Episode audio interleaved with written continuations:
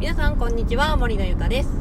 今日はですねニュートラル思考っていうお話をしていこうかなと思います、えー、車にね乗っている方特にミッションに乗っている方はねわかると思うんですけどあのニュートラルっていうねところがあるんですよ。まあニュートラルっていうのは、えー、今からお話しする、えーと、内容で言うと言ったら、まあ、ゼロの状態、まあ、平常心を保っている状態っていう風に思ってもらったらいいかなと思います。言ったらプラスなのか、まあ、マイナスなのか気持ちがね沈んでいる時はマイナスでこうイエーイってなっている時はプラスっていう。感じです。なのでニュートラルな状態の時っていうのはプラスでもマイナスでもないこう落ち着いている状態っていう風にね思ってもらえたらいいかなと思うんですけれども。で、えー、気分がね例えば何か悪いことがあってちょっとへこんだりとか悲しいとか辛いとかっていう風になっている状態。まあ仮にそれをマイナスだとしたらやはりマイナスからゼロ、まあ、ニュートラルの方に持っていく大切さっていうのはね多分皆さんもね十分分かっていると思うんですけれども。逆なんですよね。問題は逆の方でえー、プラスの方です。何かすごく嬉しい出来事があったり、まあ、仮にあのお申し込みが入ったとかね。お客様から申し込みが入った。うわーいやった嬉しいみたいな状態になった時。そんな時こそこのニュートラル思考っていうのを意識してもらいたいなって思う。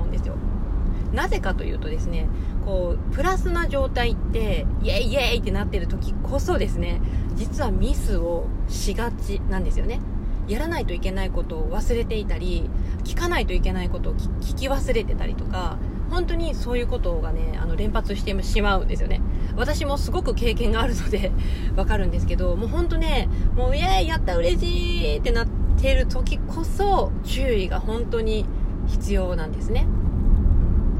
なので何か嬉しいことがあった時はもう一瞬で、まあ、もちろん喜んでいいんですよ。ももちろん喜んでイエーイってなるんですけど次にいや待てよ。ミス大丈夫かな？ないかな？見落としはないかな？とかね。聞かないといけないことあったんじゃないかな？まあそういう感じで一瞬ちゃんとあの冷静に戻るっていうことがねあのとっても大事になります。とはですねそのイエーイってなってる時って意外とね、まあ、身近にいる人であのちょっと悲しんでいるようなねこうマイナスになっているような人とかのことが目に入らなくなるっていう可能性もあるんですよ。自分がすごくイエイイエイってなってるのでね。うん。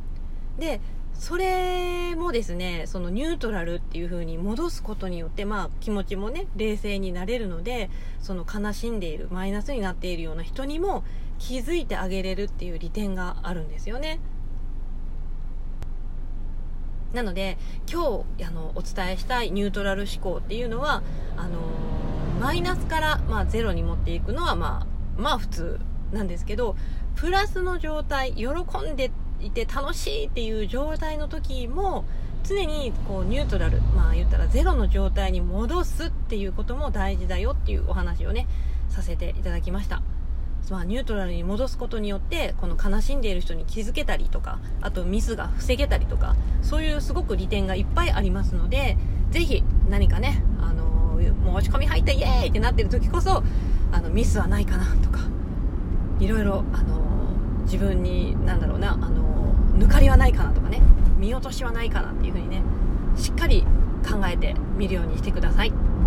はいということでね今日の音声は以上になります。次回の音声でお会いしましょう。バイバイ。